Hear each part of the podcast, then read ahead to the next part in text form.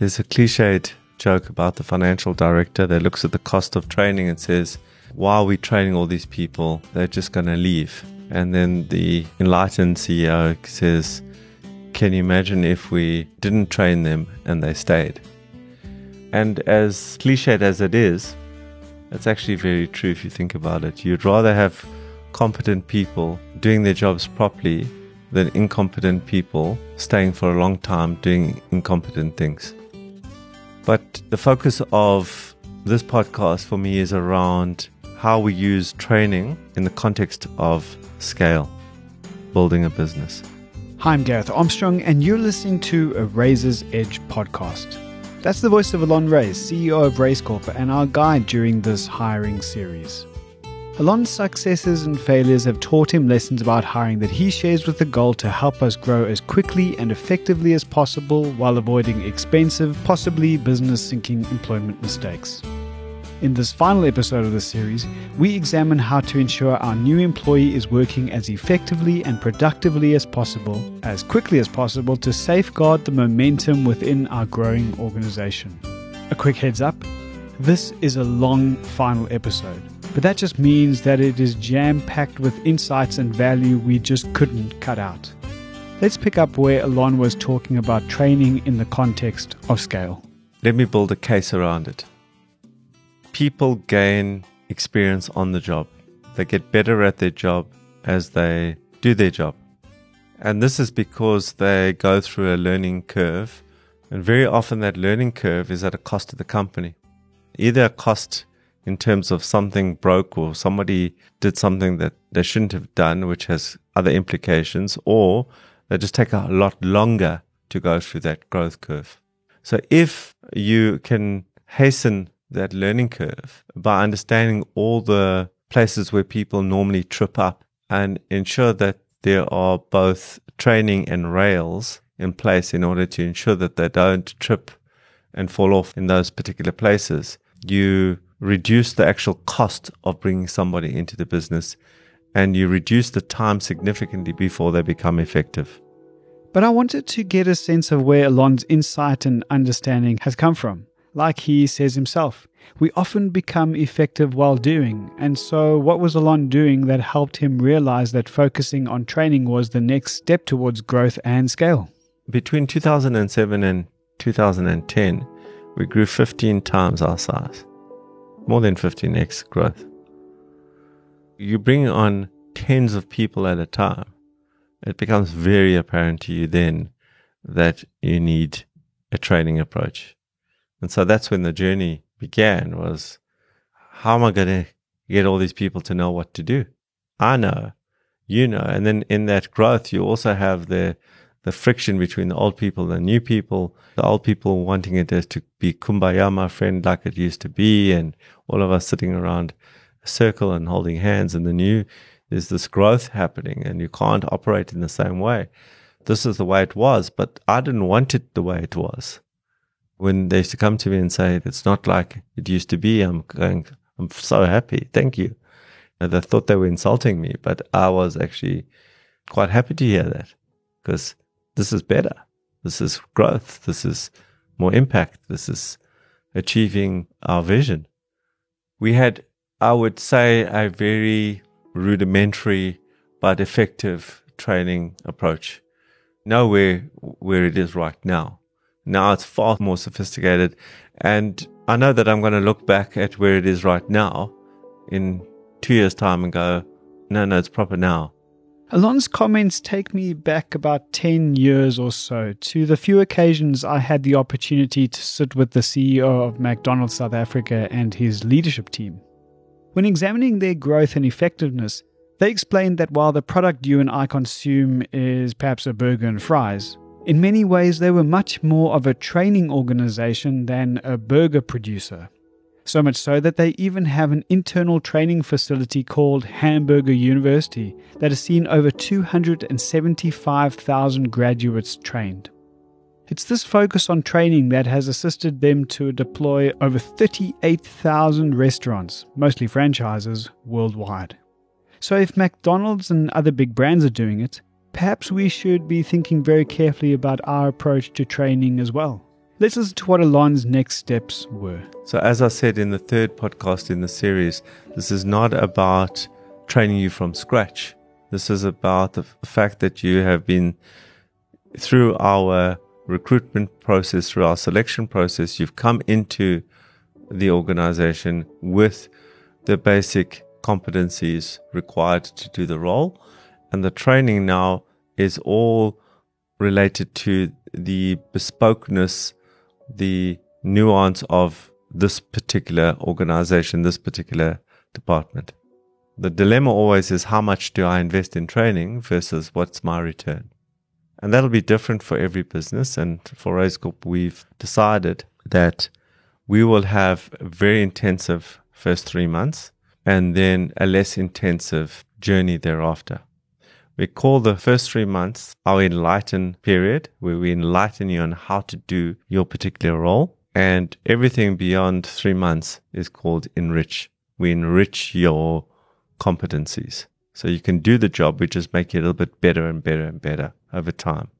And also in the enrich environment, we create the ability to be flexible to move into other environments. So we make you more usable across the organization in the enriched space, whereas enlighten is very much around your particular role right now. Which leads me to the way that we train. So our training is incredibly structured where we train company, department, role. What I mean by company, how does the company work? What are the processes and how do they move from department to department? Where do you fit into the company? What we found fascinating before we did this was how few people in the organization actually knew how the whole organization worked I remember once going to one of the big banks with a friend of mine who worked at the bank, and he invited me up to his uh, little desk. And when I say little desk, I mean little desk on a big floor, which was all open plan. Open plan, all the rage, all the managers in open plan. And all the columns, all the supporting beams on the floor were painted either red or green. So I asked him, what does that mean? So he goes, Well, the red is our department, the green is that department. So I said, What does that department do? He said, I don't know.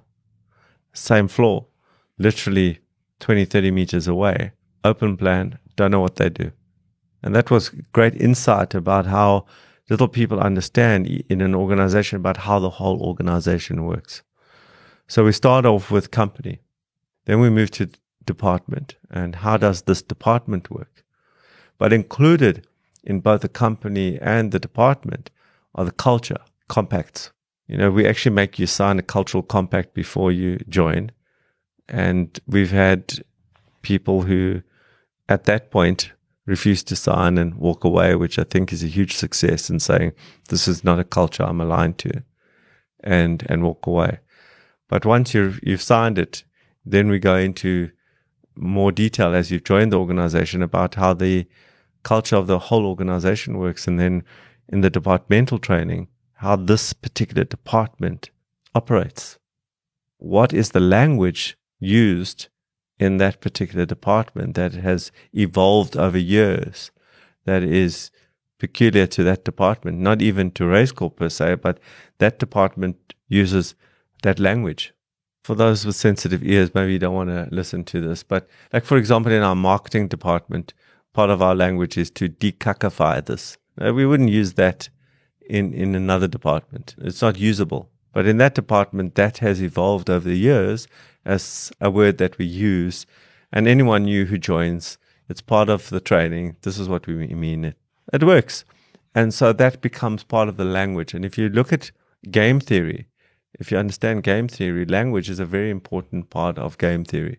So a great example of that if, is the same word in different games can mean different things. If I say four in golf means duck, right? And four, a four in cricket means something completely different. Same word, different meaning, but there is, there's a language around games. There's a language around organizations. There's a language around industries. And so there's a language around departments. So that, that brings us to the third part, which is the role. Now, the role training is broken down into various parts. The first part is the actual documentation. So we have a very much a flip learning approach where we give people the documents to read around their particular role. So there might be how this works and how that works and uh, whatever the case may be, even these forms or documents or so we give it to them and then we create quizzes around it. So these quizzes are might be 20 points or 50 points and they're quite easy and that's open book. So I'd say to you, Gareth, for your role, I would issue you this document and here's the quiz and you might have one day or two days to get it done and then you hand it back in. It's all digital. You hand it back in or you submit it back and you can see the gaps there and you might get, if it's out of 20, you might get 16 out of 20 and you get the score back. But your manager now knows that you didn't understand this and that.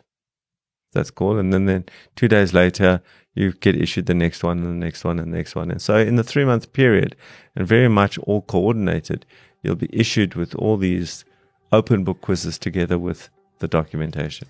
So these first 90 days, the enlightened period, is a combination of cultural sensitization and organizational awareness and understanding. But what are the actual mechanisms used for this training? Allon breaks these down into five areas or phases self learning, internal training, external training, shadowing, and observations. So that's the opening gambit is this pre-learning or self-learning that you read, you get quizzed, you get open book, find out the answers. Those quizzes are actually very well designed in the sense that there is one or two questions in there that are not in the document that you have been issued. You have to get that information by walking across the, the room to somebody else and asking them or investigating elsewhere, which forces you to start networking within the business and connecting to other people. So that's the, the quizzes that'll be all collated and there'll be actual training where the training is not like this whole day of boring stuff because we know you've pre-read it. So we it's like a filling in the gaps kind of training. It's all the salient high level points and because the manager who generally will tra- train their own team, not always, but will train their own team because the manager has seen you got 16 out of 20, knows that you, Gareth, didn't get this. He or she might say, Gareth, and just on this point, this is actually what it means. And that closes the gaps. So the second part is the actual training, which is much shorter, high level, and very often it requires practical application scenarios, etc. So it's not just this talk and talk. The third level is external training, which is for parts of the role where we don't specialize in that particular field or have the internal expertise.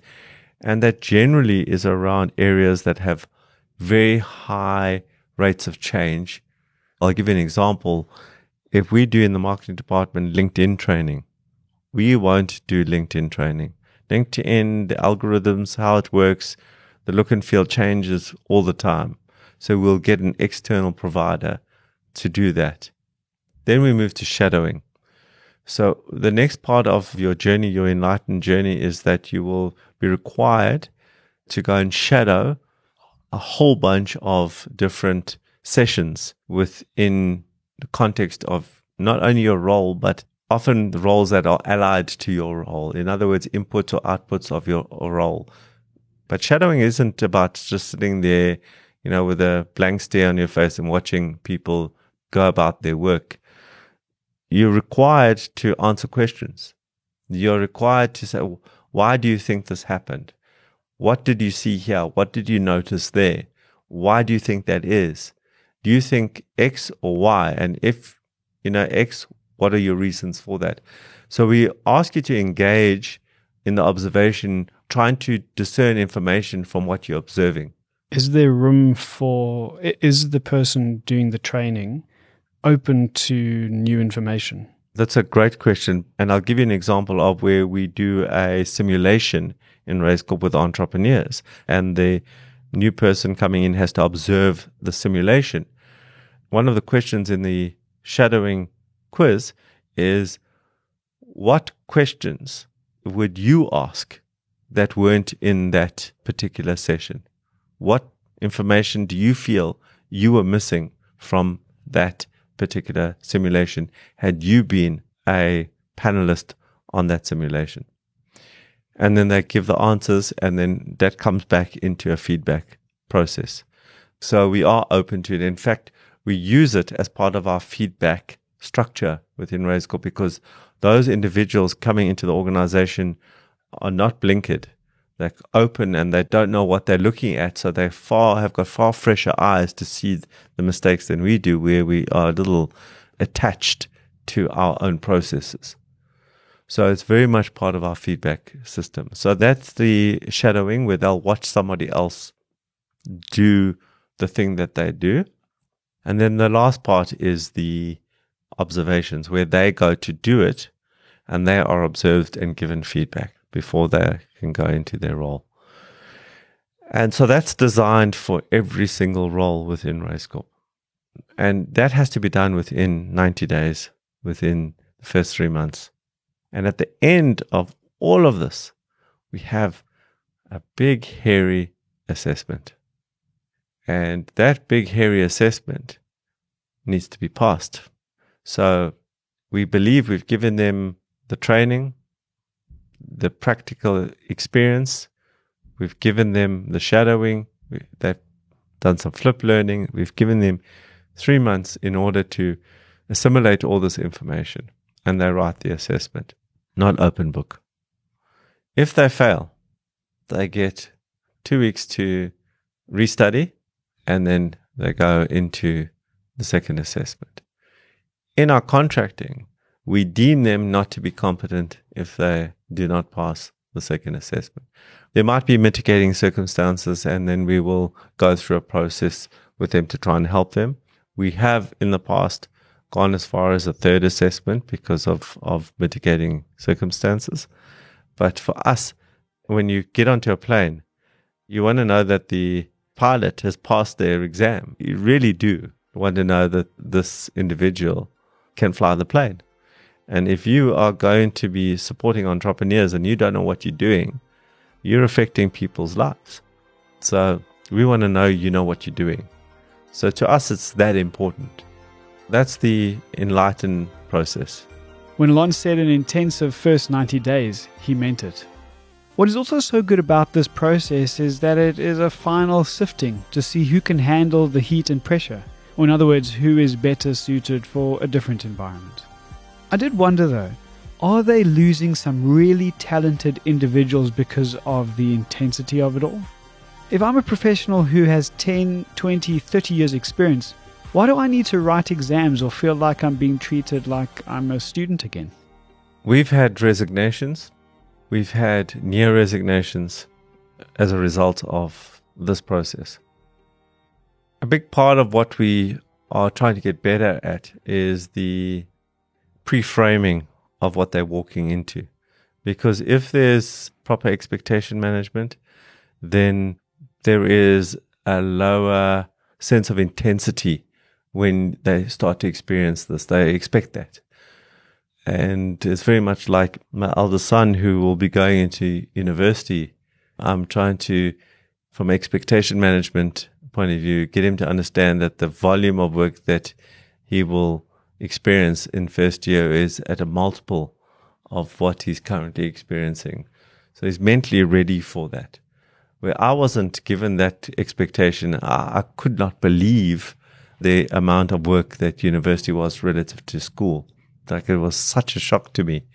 Whereas he won't walk in with that shock.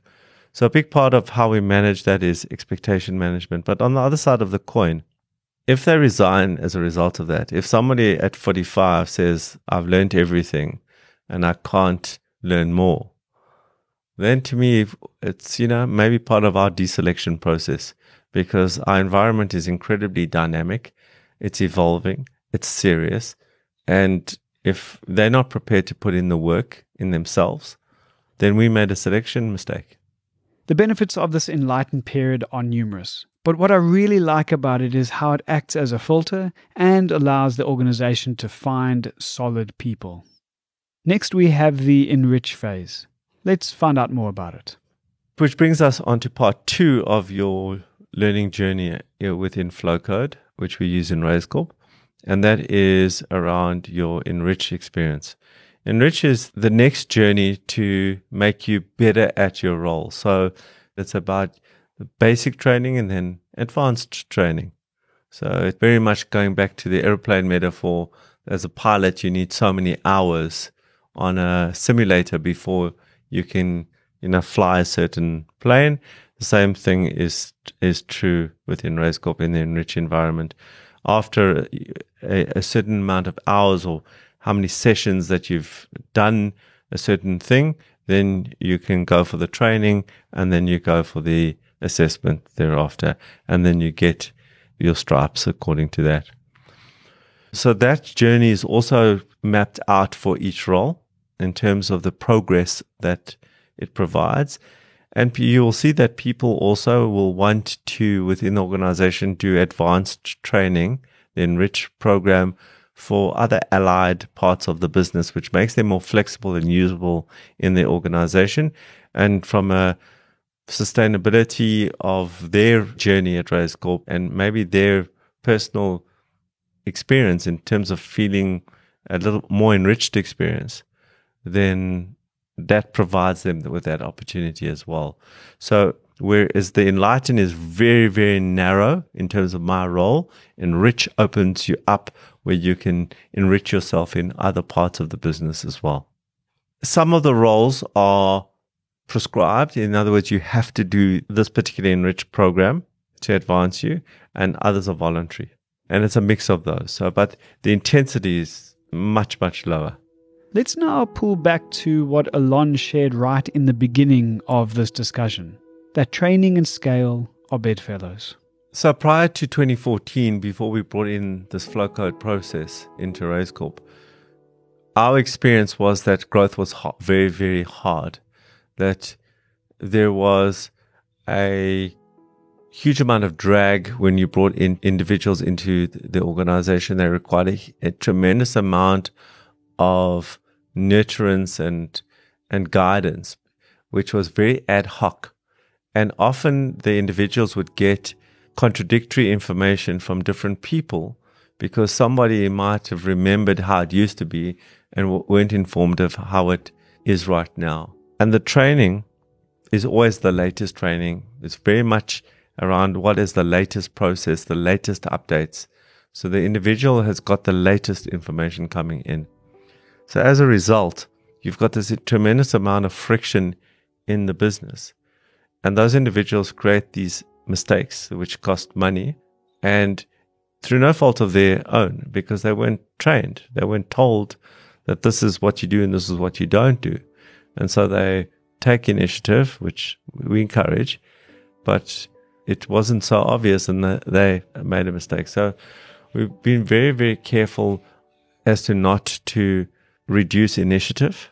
Um, it's channeled initiative. In other words, we are building, and this is still our journey as Raizcorp to build this much better, but we are building the feedback mechanisms to be better and better and have more and more impact We've got better listening devices in the organization. And I'm not talking about spyware. I'm talking about authentic conversations that go somewhere.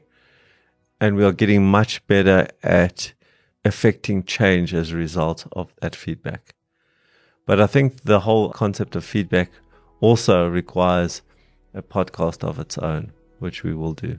As we move toward the end of this conversation, let's consider two things the downside to training, what warnings Allon has for us, and number two, the question when is the right time to start focusing on structuring our training? Let's begin with those warnings. In listening to myself talk about how wonderful and structured the enlighten, the enrich process within Raizcorp is, within Flowcode is, I think we need to be honest that there is a cost, a downside to all the training as well. And that is the fact that, first of all, it takes a huge amount of time. And in a growing organization, you don't have the luxury of having people who are full time just training. So it takes a huge amount of time out of people's weeks and, and their agendas. And that needs to be managed. And often that, comes with a level of conflict and friction and, and fatigue, even. Like, oh, I just did that training last month. Now I have to do it again. And that requires a bit of planning. There is also a huge amount of cost in terms of building that material if you're going to do it properly, both in time and real cost.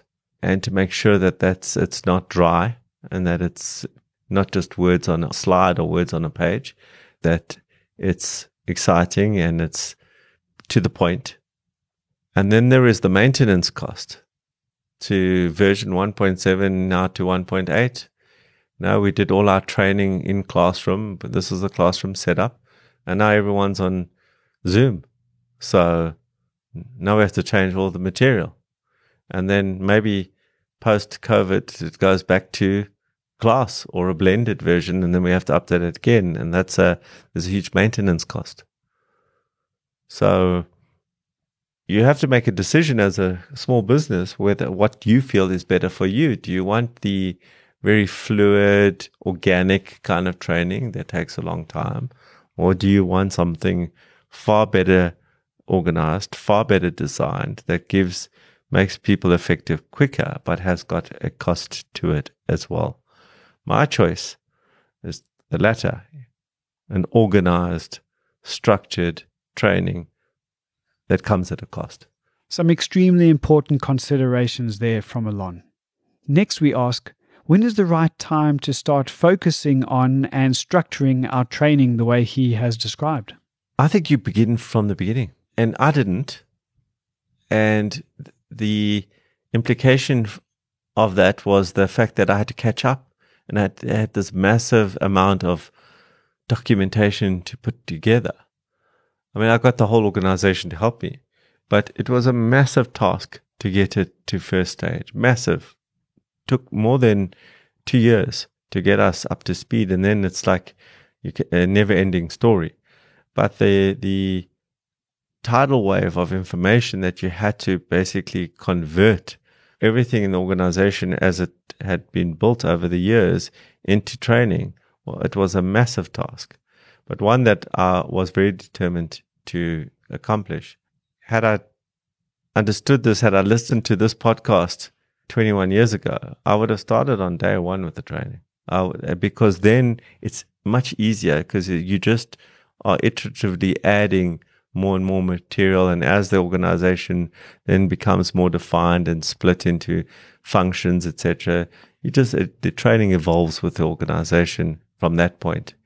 So there isn't this massive task ahead of you, you know, 10 years into the journey. And then you've got a massive change management journey as well, because now no one was trained. And what about all the people who are in the organization that haven't been trained in the, in the organization that now have been trained? And actually, we saw a stark difference in the same role where you had two people in the same role. One had been trained and one hadn't been trained in terms of their effectiveness and their career progress because they actually knew what they were doing. And I felt sorry for the individuals who weren't trained and we offered them the training. But, you know, once again, it's like, you know, I know what I'm doing, but there's nuance that was in the training that they didn't have. So the longer we wait, the more difficult it becomes. As Allon shared, it was a tidal wave of information they had to sort through. Here follows the final question I asked Allon. Who does he regard as the best training organization around? Here follows his answer and the final comment for this episode. The US Army, or any effective army, I think are great training organizations. They have different departments, they've got sub departments, they've got protocols, they've got everything that an organization needs in order to achieve what it has to achieve. There is no way a special unit is going to go into a situation without using their speciality or being chosen for their speciality. Whether it's a firefighting unit, a rescue unit, an undercover unit, or whatever the case may be, the individuals have been carefully selected through a process to get there. Everyone knows what they need to do. They've been trained to do that. So, if I say what I would try and emulate, is the best armies, and that might sound incredibly militant, but I'm not talking about this from a, military point of view. I'm talking about from an organizational structure that knows how to train individuals to get what it tries to achieve. If you have any questions or thoughts you'd like to share related to this episode or hiring in general, please feel free to share these on the Raizcorp page on your favorite social media platform. Please use the hashtag avoiding hiring mistakes to help us locate it more easily. Alternatively, you can make contact with us using the options found on raizcorp.com. My name is Gareth Armstrong, and I'll see you in the next series.